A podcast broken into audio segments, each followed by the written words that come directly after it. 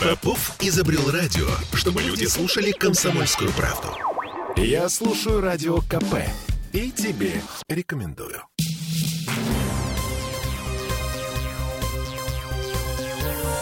Темы дня.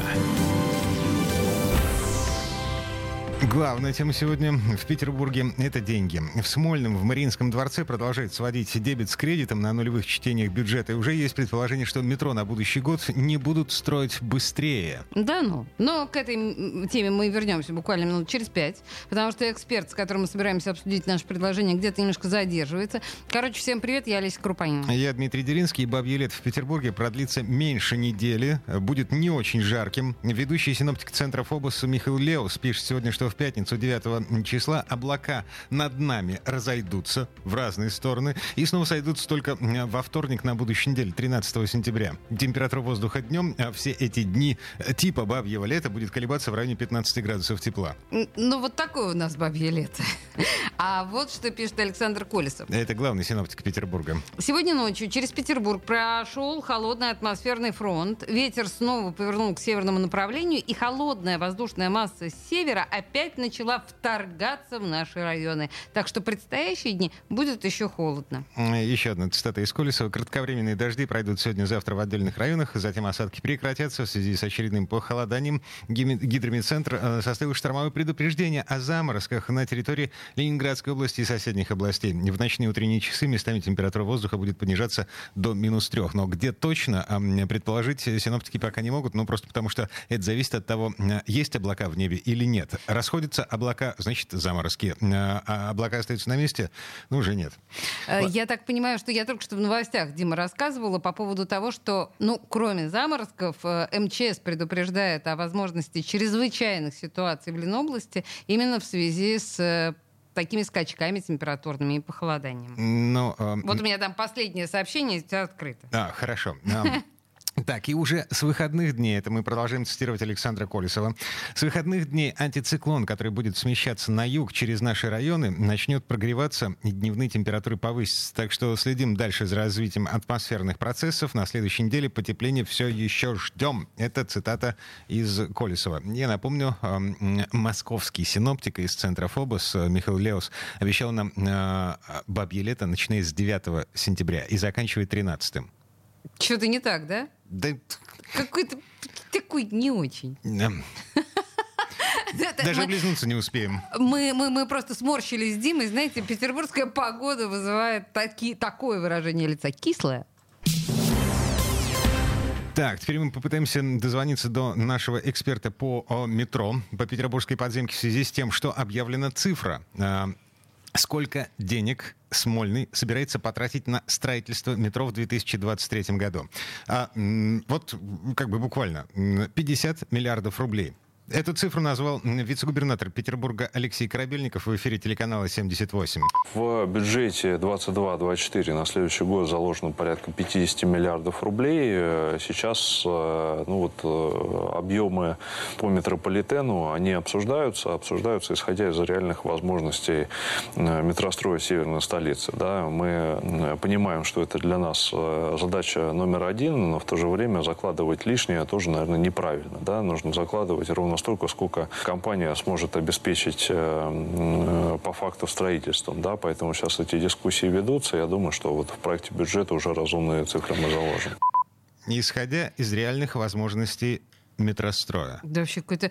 А, у нас на связи, на самом деле, чтобы мы с Димой не гадали, непонятно что, да, и не вели странные дискуссии, э, на связи Дмитрий Граф, историк метро, независимый эксперт по петербургской подземке. Дмитрий, здравствуйте. Добрый день, здравствуйте, друзья. Я стесняюсь спросить, вот прям первое, да, 50 миллиардов рублей. Это много или мало? Это вообще что за цифра? Слушайте, но это восторг, это хочется кричать от радости, да? на самом деле, потому что таких цифр наш город не видел никогда в жизни. Oh. Я, наверное, предположу, если бы такой а, способ перевода средств, которые в советские годы выделялись на развитие Ленинградской подземки, если он существовал, да, я не могу быть уверенным, uh-huh. но я чувствую, что эти, эта сумма превышает то, что выделяли в советские годы. Ну, судя по тому, что можно на эти деньги построить. Uh-huh. Uh-huh. Ну, если сравнивать с Москвой, это уже, по крайней мере, а, не в 25 раз меньше, чем в Москве, а всего лишь в 5. Да, это прекрасное сравнение, Дмитрий. Так что, а, в этом году мы полны оптимистических планов? Что нас может ожидать? Мы ускоряемся или замедляемся? Однозначно мы ускоряемся, и вот это, что называется, пауза, которая, которую мы видели последние, ну, наверное, можно аккуратно сказать, 10 лет, да, ну, вот строилась там э, в разное время 4-7 станций, да, чемпионат мира по футболу помог. Сейчас, я полагаю, мы из этого тупика будем выходить, железнодорожным, на железнодорожном языке выражаясь, и впереди достаточно все светлое. Я, я вижу так, потому что уже в этом году, э, по признаниям ну, по той информации, которая поступает в открытых источниках, и, ну и даже потому, что мы видим своими глазами на севере города, метрострой готов вот буквально вот-вот выходить на новую площадку. Это продление зеленой линии после беговой в сторону активно развивающегося Приморского района, да, вот, Комендантский проспект и туда дальше, на север. Так что уже это произойдет даже не в 23 году, а скорее всего до конца 22-го и дальше больше. То есть, то есть метрострой бьет копытом? А, Я но... думаю, да, и как раз эти вливания помогут ему этим копытом стучать более громко и более увесисто. Мне бы хотелось, чтобы он стучал более качественно, потому что если мы вспомним станции метро, которые были открыты в последнее время, они из рук вон плохо построены и брак на браке. Это был другой метрострой. Я понимаю. Но, может быть, этот, этот метрострой будет работать качественнее? Слушайте, ну, эта ситуация индивидуальная. Это, знаете, как сравнивать ремонт в соседской квартире, а. у которого там проводка хуже. Видите, станции, которые текут, да, я так предполагаю, да. вы ну, например, да, да там, намекаю, да? Да, да, да, да. Это речь, конечно, идет про геологию, но и про спешку. Это, в первую очередь, про станции, которые сдавали чемпионату мира по футболу. Сроки были беспрецедентно малые поставлены. И вообще чудо, что метро удалось родить в такие короткие сроки. Но то, что течет, я не раз и рассказывал, что, в принципе, вода, хоть и враг э, подземных строитель – это та вещь, которой не надо бояться. Запас прочности заложен э, ну, ошеломительный при проектировании. Так что с водой нужно бороться, ее нужно убирать. Но если она есть, и мы ее видим, это не так страшно. Это просто капает с потолка. Простите, Дмитрий, у меня еще один вопрос. Но ведь это же не прошлый метрострой планировал станцию Шушары а в странном, максимально странном месте, которое до сих пор не востребовано, и до сих пор экологи офигевают от того, какое количество мусора там вокруг до сих пор не убрано. Это же не вина прошлого метростроя. Это же городские планы. Совершенно верно. Метрострой, вы знаете, это, опять же, такой вот простой, ну, простая аналогия, которая понятна любому слушателю. Это как винить прораба или строителя, который делает ремонт в вашей квартире, что вот, вот в этом месте, да, там, розетки или цвет обоев. Это вы же хозяева, да, вы выбираете да, да, конечно, обои. Конечно. Вот это та же самая история, вы правы. Поэтому Шушары, на самом деле, это очень глубокая история, уходит корнями глубоко в Советский Союз, потому что, ну, там должно быть депо, да, метро там должно было в любом случае появиться, как минимум для того, чтобы вагончики помыть, почистить, ну и спать положить.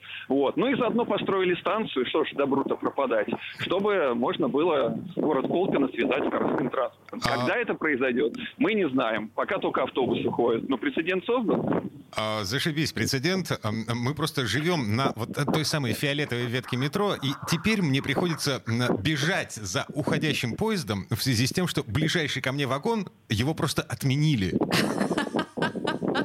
Ну, Это красивая история. Ладно.